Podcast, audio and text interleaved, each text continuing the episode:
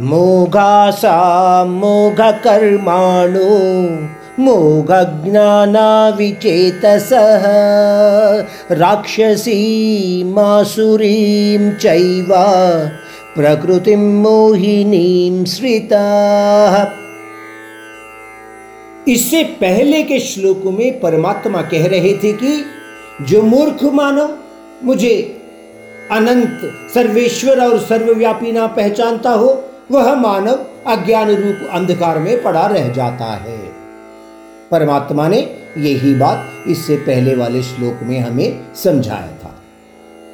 ऐसे मूर्ख लोग क्या करते हैं?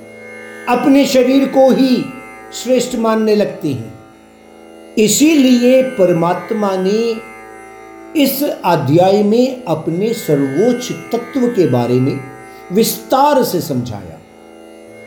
वह इसीलिए समझाया कि किसी भी विषय को सही तरीके से सीखते हो तो सही ज्ञान को प्राप्त कर पाओगे।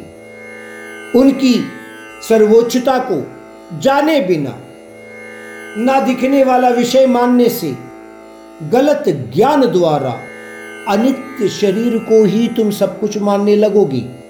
उसी की खुशी के लिए सभी कर्म करते रह जाओगे।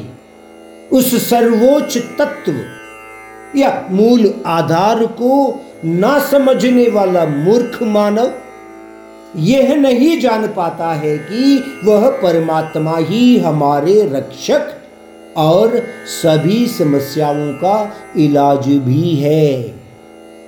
ऐसे मूर्ख मानव कभी कभी राक्षस तत्व को भी प्राप्त कर जाते हैं। या राक्षस तत्व वाले भी होते हैं और उनसे होने वाले कर्म मानवता के लिए हानिकारक भी होते हैं।